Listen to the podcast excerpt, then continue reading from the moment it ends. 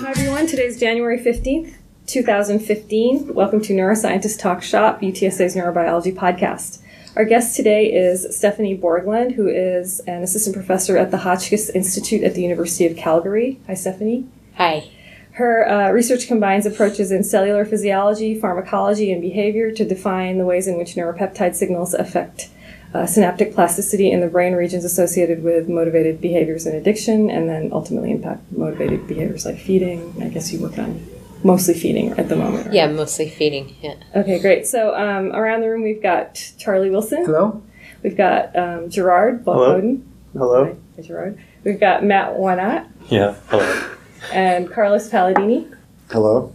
And I'm your host, Selma Qureshi. So, um, so y- your work looks at how peptides regulate dopamine reward pathways to influence feeding, and how those feeding behaviors impact back on brain circuitry to influence future feeding.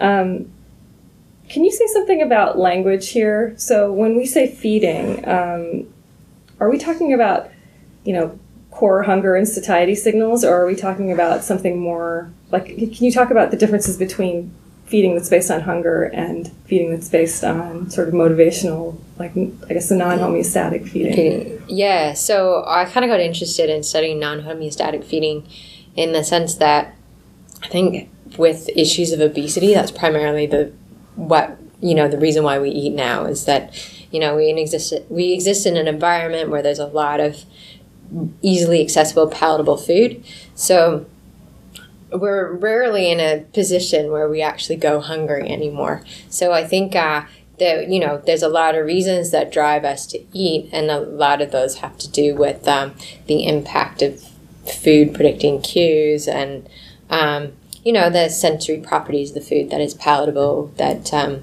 you know it feels nice in our mouth, and and that kind of thing that promotes you know eating and overeating. I guess, as opposed to just like the homeostatic system that, you know, is entirely based on energy demand. So you have an energy deficit, you need to eat more to get enough calories to, you know, take away that energy deficit and deficit. Right. So okay, so you work on a, a number of peptides, but can we start with, I guess, insulin? Um, so can you tell us about about your work on insulin, what it does to excitatory transmission in VTA, and, and, and how it ultimately impacts on feeding behavior. That story that yeah. So, um, quite a while ago, like uh, I think it was in two thousand, um, a group in Germany published that insulin can act in the ventromedial hypothalamus to suppress feeding. So um, nobody ever really thought about um, insulin really acting in the brain to modulate food intake until this study came out from Jens Bruning's lab, and so. And then, so then people got, you know, kind of interested in whether or not insulin can signal in other brain regions. Like it's, the hypothalamus seems like an obvious part for insulin to get to because there's a leaky blood brain barrier. And so, um, presumably you, you know, insulin would have, have access to that region. Yet there's insulin res- um, receptors expressed fairly ubiquitously throughout the brain. So, you know, there's still a bit of controversy whether insulin itself is produced within the brain and that, but it's um, but other studies, mainly done by Stephen Wood's lab in Cincinnati, have demonstrated that you know radio-labeled insulin can actually cross the blood-brain barrier and get into deeper parts of the brain parenchyma. So, because um, there's insulin receptors expressed in the VTA, um, on dopamine neurons, and other labs have shown that it can modulate food intake and stuff. We were really interested in whether it modulated, you know, uh, hedonic aspects of food intake. And so we showed that if you put insulin directly into the VTA, that it um, suppresses a conditioned place preference for food, and it um, suppressed uh, anticipatory behavior for food interestingly, that I, I, didn't sort of talk about this in the talk, is that we looked um, on a progressive ratio task. So that's a an operant self administration where the animals have to make increasing or um, instrumental responses to get a food pellet. So it, the task gets harder and harder as it goes along. So the animals have to make more and more lever presses to get the reward. And we found that insulin in the VTA did not affect the actual effort the animals were willing to expend to get the food. So suggesting there might be some sort of dissociation with between, you know, the salience of context or cues and stuff associated with food versus the actual effort the animal is willing to engage in to get the food, at least in the VTA. So, um, so we thought that was quite interesting. We were worried that maybe our reinforcer wasn't reinforcing enough, so we switched to something where they press like up to like I don't know, their break point was like 150 or something crazy high. And so, meaning that they work really, really, really hard for it. But insulin didn't modulate that behavior at all. So, it doesn't seem, in the VTA, anyway, in our hands, it doesn't seem to modulate the effort the animals will expend to get the food, but it does modulate um, their salience, if I can use that word, to cues or contexts um, previously paired with food or associated with food. So, so that was kind of interesting. And then we, um, so then we were, in, because uh, glutamate and the VTA is involved in, um, in uh, learning cues associated with reward, or at least, you know, enhancing the efficacy of those cues associated with reward, we were wondering if, um, if insulin modulated glutamatergic plasticity. We found that insulin actually suppressed um, glutamatergic synaptic transmission but not GABAergic synaptic transmission. So it seems to be quite selective to the to excitatory inputs, but we don't really know what inputs those are yet. So, so how, how, does one distinguish between this homeostatic hunger from from good hunger? well, basically, like homeostatic hungry hunger or homeostatic food intake just means you eat when you're hungry.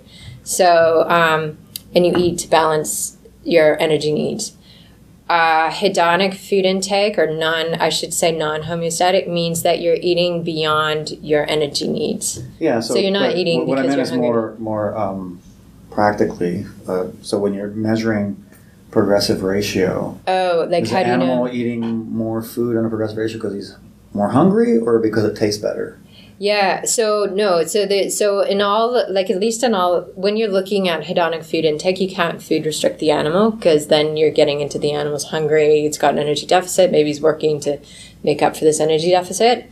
So in all our experiments, the the animals are either on either pre-fed or on ad libitum food. So um, so that you know we presume they're not necessarily hungry before going into the yeah, task. So, well, I mean you can kind of imagine it as like a you know like Kubb's hedonic um, homeostatic. Oh, set like point. Maybe there's a a, a hunger homeostatic Yeah. set point. So So there's they, this- they think I mean, they may be full Yeah. their stomach, but are receiving less insulin, and therefore the animal just thinks it's still hungry. It's still hungry. right? Yeah. and therefore they're still eating due Because to it- hunger issues, even though Yeah. they in fact did consume the same amount of calories. Yeah, so we um, we did another experiment um, that's is published in EJN where we um, sated the animals prior to feeding. So we you know we entrain the animals that they consume their cal- calories within four hours a day, and just so that's just so that we can look at feeding bef- like when they're in a hungry state versus when they're in a sated state. And so um, then we measured like hourly feeding of chow.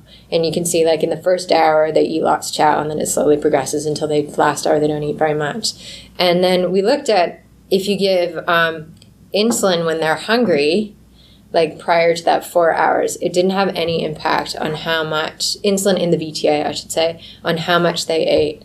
But if you gave insulin after the fourth hour and before you gave them access to an, an hour access to as much high fat, sweet and high fat that they want, that will suppress that hedonic food intake. So that's how we sort of like entrainment. I don't want to call that. Um, we can call it hungry eating. I don't want to call it homeostatic eating because it's not really homeostatic. It's not really homeostatic to consume your calories only within four hours a day. But um, like we know that they were hungry and stuff, and it didn't seem to modulate like that hungry feeding of chow, but it did modulate the hedonic feeding of high fat after they've been sated on chow. So, you know, that might get a little bit to your question, but you know, it's impossible to tell without actually speaking to a rat what's really going on in there. You know, if they're really hungry versus not. Like we assume, you know, they have elevated in, in that they're sated when they have elevated insulin levels or something like that. But I, you know, so Scott Sternson has a theory. I don't know if it's a monosynaptic projection, but there's these AGRP neurons in their GABAergic neurons in the lateral, or sorry, the arcuate of the hypothalamus, and they apparently project up to the VTA as well. And he thinks that when the animals are hungry, so these neurons are activated, that um, it puts the animals in a state of negative reinforcement so when they're actually hungry, it's really aversive form, and it's like a, a negative reinforcement state and stuff, and they're eating um, to make up for that.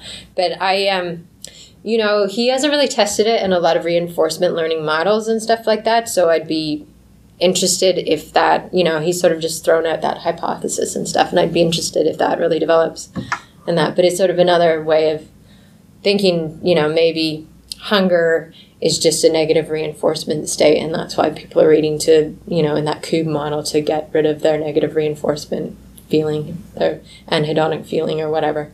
But i um yeah i don't know. I don't know if i answered your question or not. Would you speculate um, i mean because you said that insulin does not affect then the progressive ratio and insulin has effects selectively on the glutamatergic drive. That potentially the motivation to work for a food reward may be principally driven by the gaba inputs onto the dopamine neurons and maybe that you know, yeah. you know those that, that may be actually driving it. That would be really interesting. That's totally testable too but that's a really interesting idea and i you know, I without speculating, I have no idea. But um, that'd be pretty cool. But it could also be just like on the insulin activated dopamine neurons, they don't project to, you know, these parts of the um, the nucleus accumbens that's involved in effort related behavior. Maybe it's different projections, dopamine projections. Like that's all conjecture too. But yeah, there could be multiple reasons. But that's an interesting idea. Was there a lot of heterogeneity in the uh, uh, where insulin receptors were expressed?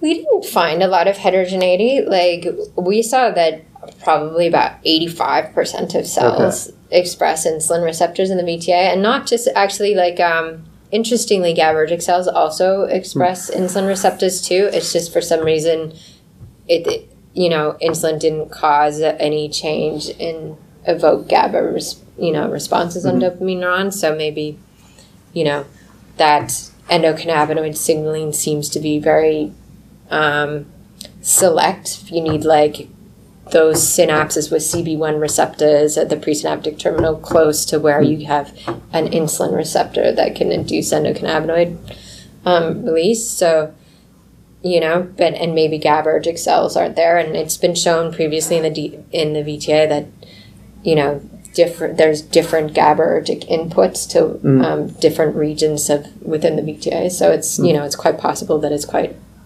heterogeneous that way. But mm.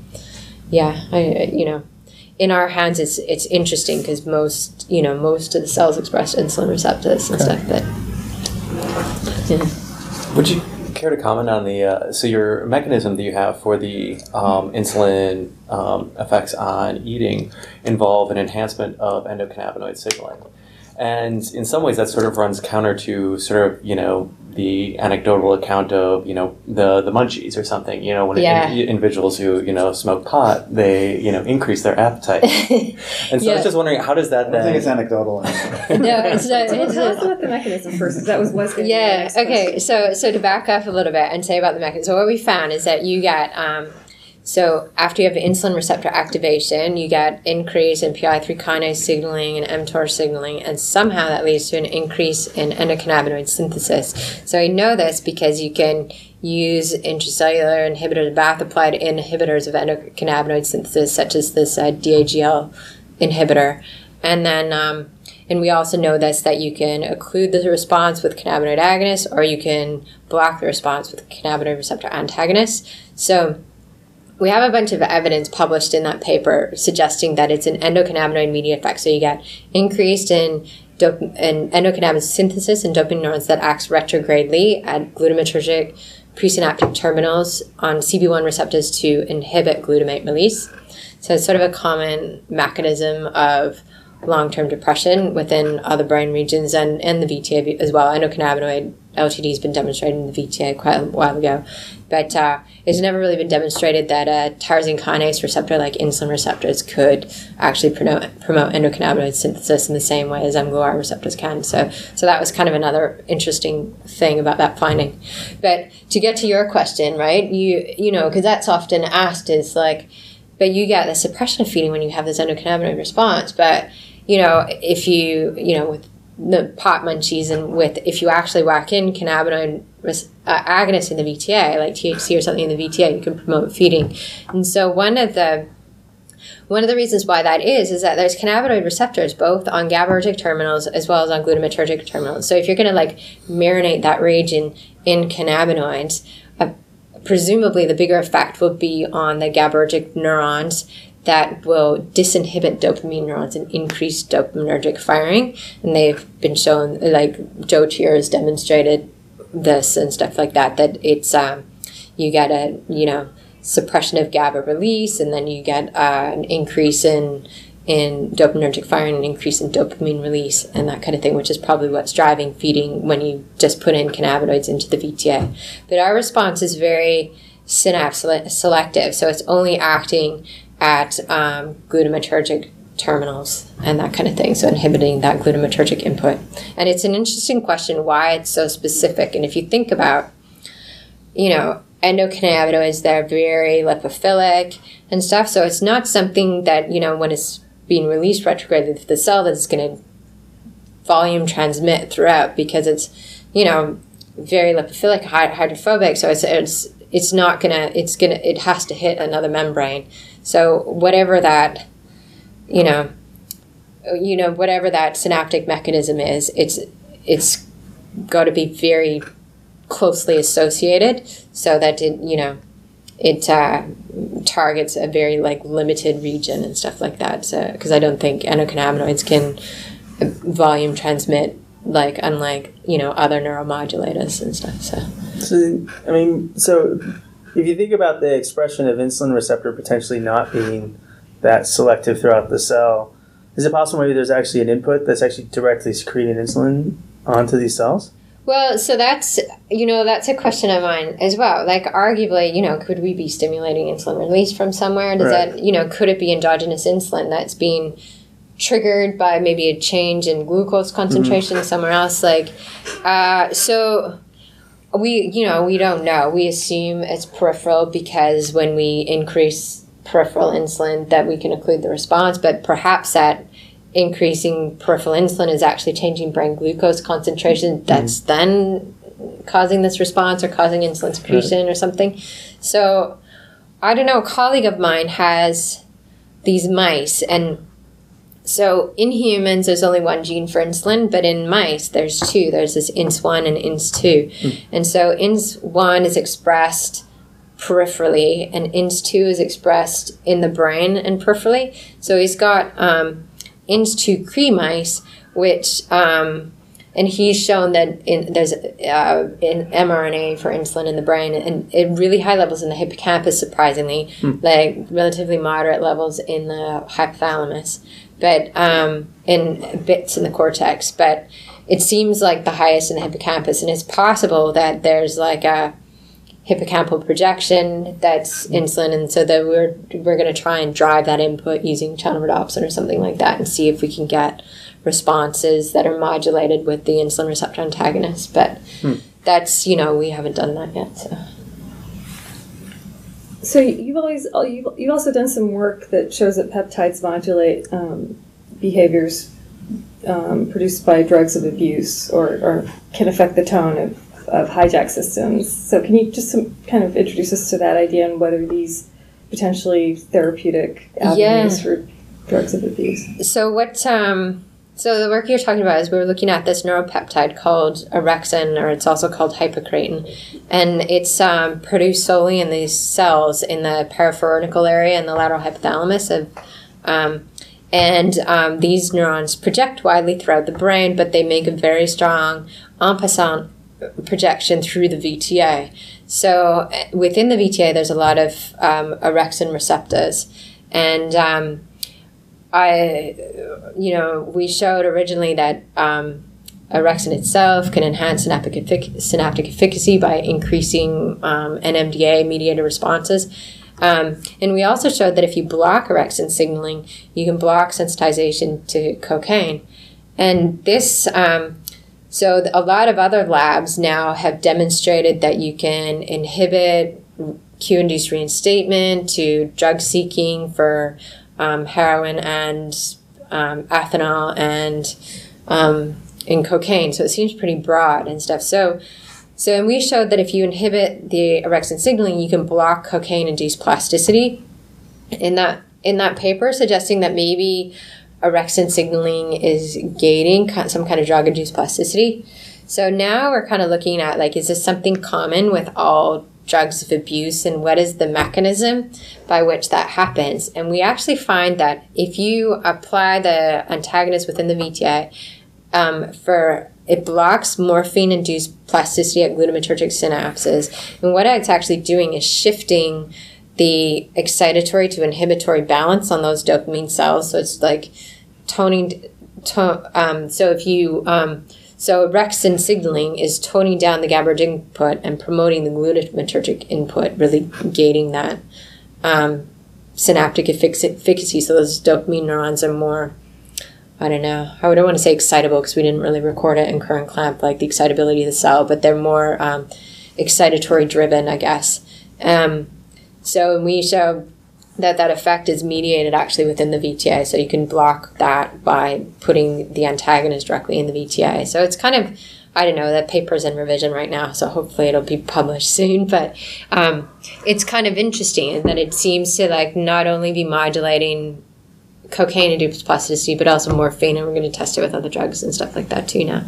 But so as far as therapeutic development, it's, it's actually an interesting. Um, drug story because so the peptides were discovered um, in 1998. So it was published. I don't know. I can't remember what month, but it was published like one month by this group in San Diego, led by Luis de Lucia, and then um, it was published about a month later, led by this group, um, uh, Sakurai from Japan. And so Sakurai named it Orexin, and Luis de Lucia named it hypocretin, named after like a, uh, it's a secretin type or it's an incretin type peptide or something like that, or had similar structure to secretin or incretin or whatever. And so, um, and it's from the hypothalamus, so he called it hypocretin. But so anyway, so you know, in the literature you'll see it's like named both ways. But so they discovered it in 1998 and of course like there was like in the mid 2000s there was like this real flood of studies on on orexin signaling and it's involved in addiction, it's involved in sleep wake. Because if you target selectively these orexin 2 receptors, there's orexin 1 and orexin 2 receptors, which are both GPCRs in, you know, throughout the brain. But they seem to be involved in maintenance of uh, wakefulness.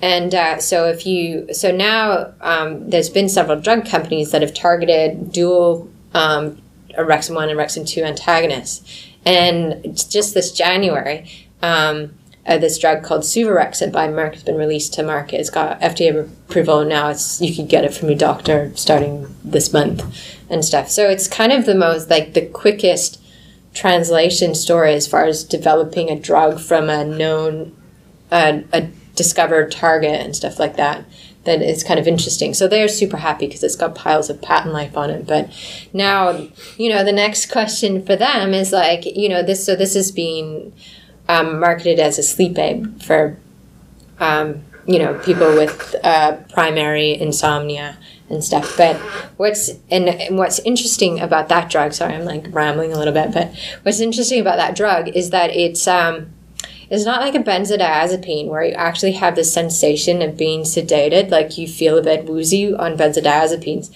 This actually like mimics your natural sleep. So you um, and it doesn't alter any of your I forget what they call it, but it doesn't alter any, you know, it doesn't like inhibit REM sleep. It doesn't alter any of those other sort of sleep um, sleep wave cycles.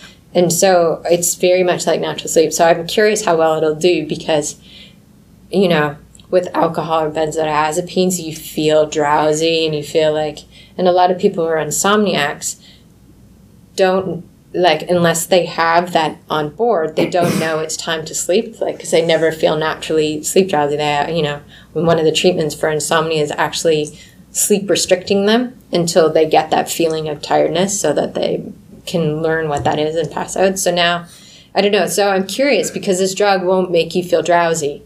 Like it'll just, you know, put you to sleep. It won't make you feel woozy or whatever. So people might not. I'm curious if people will like it because they don't, you know, have that known association with sleeping. So it might be better for people that have jet lag or something like that that need to adapt really fast. I don't know, but it'll be interesting to see that how that works. But and also in, I don't know. I don't think they're allowed to market it to alcoholics, but you know, benzodiazepines are contraindicated in alcoholics, so this one might work because that's one of the biggest.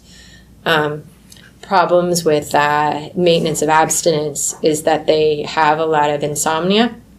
And so, you know, and as soon as you go sleep deprived, then you lose cortical control and then they relapse and stuff like that. So it's hard to. So it'll be interesting if they can use this drug in, uh, you know, in benzodiazepine contraindicated patients to see if it's, um, you know, if you could keep them on track by keeping them you know, rested or whatever and in control. And then, uh, but that's, you know, we'll see, you know, we'll see that it's in the post marketing phase now. So it'll be really interesting to see what happens with that.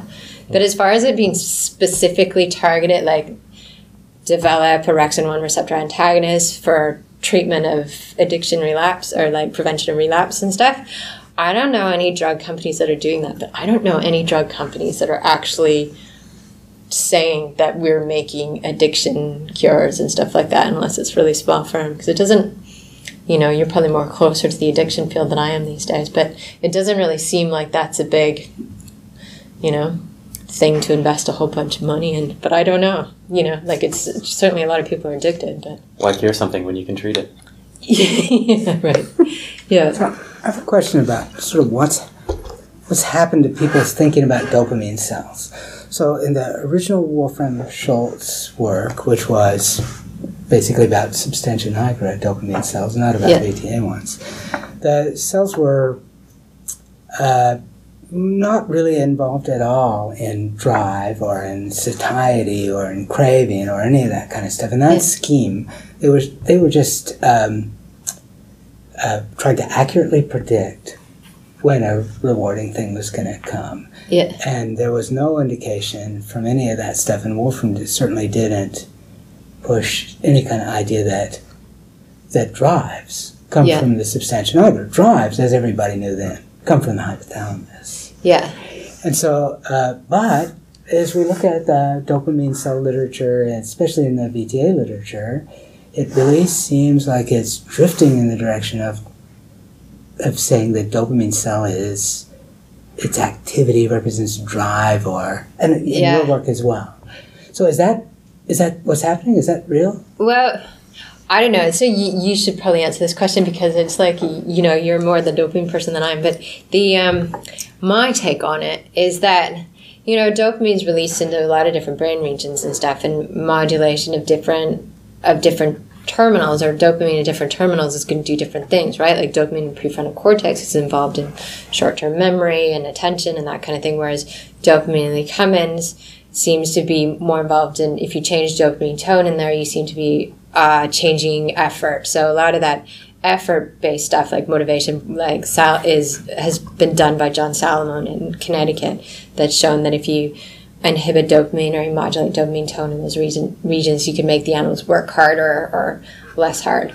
But um, I, you know, like so. My think, my idea is that you know a lot of these different behaviors are different target dependent effects, and it depends where you, you know, what projections that you're really targeting.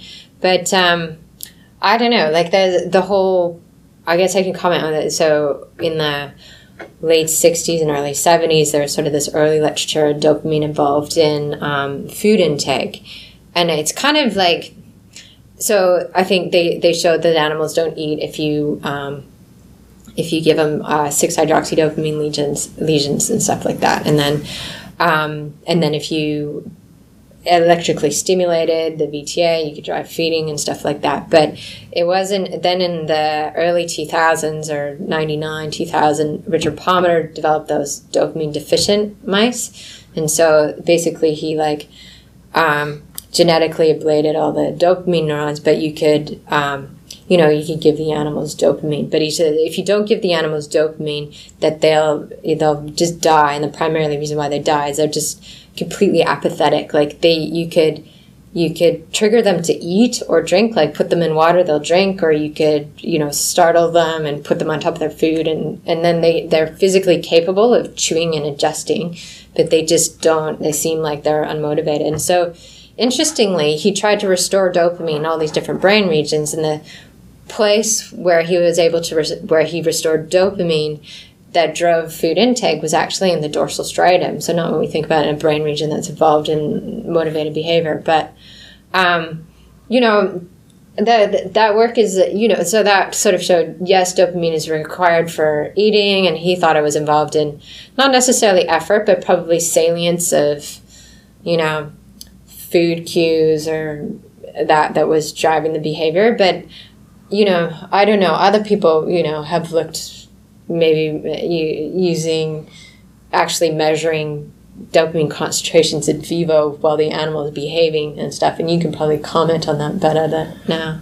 Yeah, I mean, it's a, you can a lot of microdialysis studies have looked at in the um, ventral striatum, looking at the, the shell is going to be sort of really responsive to sort of a new novel stimulus, and you know in the core it's going to be a more sustained response. And so, you know, even in you know some brain regions that are receiving you know VTA input, you have sort of a differential profile of dopamine response to sort of a feeding related cues and actual food consumption. And so, uh, to answer your question, Charlie, yes, I think that is probably where the field is going, and a lot of people I know. Stefan Lamel has done some very uh, um, elegant studies, sort of looking at different afferent inputs of dopamine neurons and where they go and their outputs, and how that can elicit sort of different behaviors. So uh, I think yes, it's it's more complicated so than the, we originally thought. Yeah, well, the Lisa Roth actually did optogenetic activation of VTA dopamine neurons and actually drove um, approach behavior toward I guess, toward a lever for, for something.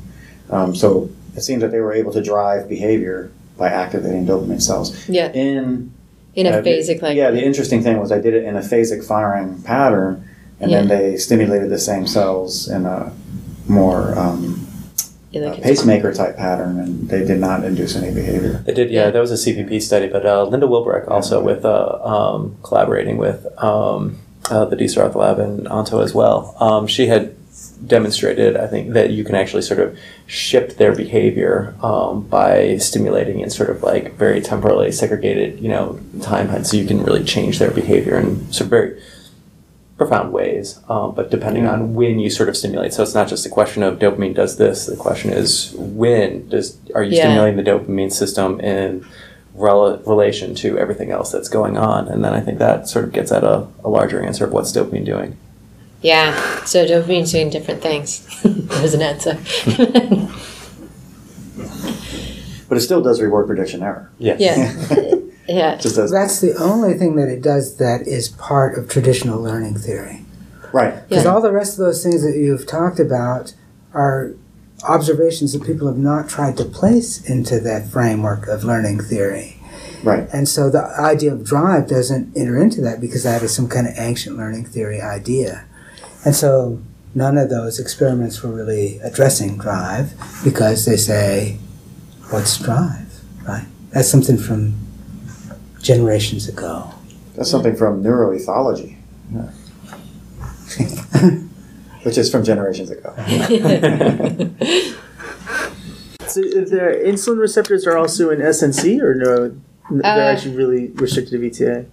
Um, when we stay in, yeah, it seems like there's it's more like it's definitely more medial than lateral when you look at a horizontal slice. Yeah. So, uh, but there are some in the in like there are some in the substantia nigra. So I don't want to say that it's like completely VTA, but hmm. um, yeah, there are some in the substantia nigra too. This is like there was this study. Was it like 06, I think, where they were looking at ablating STN, and it seemed to like actually change the, the drive of the rats for either going for more food or cocaine. Oh, interesting. Yeah. And subthalamic nucleus is essentially an SNC projection. Yeah. Right? It projects only to SNC. And so. Yeah. Um, Alyssa had an N of one uh, animal where, at least on one day, uh, okay. the CNO um, injection um, actually increased the, the dopamine response in the ventral striatum and the animal was working more for food. Now, I mean, we're talking N of one, and we're trying to bounce back and forth and Yeah. stuff like that. So we also don't have histology to know if it was legit, but actually Yeah. suggests that in the whether it is monosynaptic, polysynaptic, or whatever, we, are, we are observing a larger dopamine response in the ventral striatum, in the core, hopefully, maybe the shell, but point is it's not the dorsal striatum. Yeah. Um, when with CNO um, hitting the HM4D, you know, inhibitory uh, dread that's in the STN. It's interesting though because I think I think um, I mean based on like the tracing study of the virus, it really suggests STN doesn't really have a big projection to be. No, it doesn't. So that's why it's sort of like I mean, there- crapshoot. But There is thought that there's this some of these SNC cells are actually ventrally projecting, right? So maybe it's in these like special cells. What SNC cells are projecting what? There's some there's some more recent stuff I've been seeing where it seemed as if there was I forget how they did the study. Um, I think maybe it was uh, retrograde label into accumbens. They could see some some SNC cells actually some dopamine cells actually. Oh, I see. That's what you mean by ventral. Ventral. Yeah, I just meant ventral striatum like Ventral accumbens. Yeah, Ventral to dorsal striatum. yeah, Oh, ventral okay. frontal- yeah, yeah, yeah, yeah. That's all I meant. Um, so the rule of S and C only going to dorsal striatum is maybe not as cut and dry as maybe one thinks. Charlie, to get at the question you were asking there, uh, we've got some data now which is sort of saying that dopamine's sort of doing both. And really, the, the effect of dopamine on behavior is very cue and context dependent. So, like in our Pavlovian task, which I've shown that stuff before, there's really, after extended training, we get a clear dopamine response that's encoding the, the rate of reward to the two different cues, but there's no differential behavior between there. But when we fuck up the task in some wa- manner, and we see a change of dopamine release selectively to one of those cues, that's when we start to see a change in behavior. So it's actually the, the dopamine system, and I think it's kind of cool, is maybe representing these cues totally independently. So you've got circle equals large reward, triangle equals small reward in the monkey world. The dopamine resp- system is going to be responding to that, but it's it's actually computing those or how it's actually in, you know interpreting that is that totally independent processes. And so when you get a change of behavior, it isn't actually a comparison between the two, but it's when you change sort of the value of one of those versus the other. So it's doing a reporting as well as driving behavior when shit changes, is at least my working theory now. I don't know if that answers your question or. Well, I don't But- really know what either one of those two things are. right? I mean, driving behavior is a pretty vague idea for me. Mhm. And reporting means sensory. Is Means what? sensory function. Reporting No, it's just enco- it's encoding some aspect. I mean, in the sense that like you look at you know reward prediction error. That's I mean it's encoding a reward prediction error. I mean, I- I- Uh-huh. so like I mean, what the dopamine system does when I say you know sort of reporting, I'd say you know encoding some arbitrary thing that we are putting upon it. You know, Uh-huh. which is reward prediction error is something that we are sort of observing in the environment and then saying, oh look, dopamine systems. But and as far as drive, you get rid of dopamine, you don't have behavior. But yes, it is a nebulous Yeah, but term. you get rid of eyes, you don't have visually guided behavior. I mean, that's Exactly. not very helpful at all. no, it isn't. I mean, those old studies about 6-hydroxydopamine, the animals became atypic and aphasic and so on, don't mean that those It's more interesting when Yeah. a behavior Could per- persevered in Yeah, does yeah, not yeah, yeah. mean that.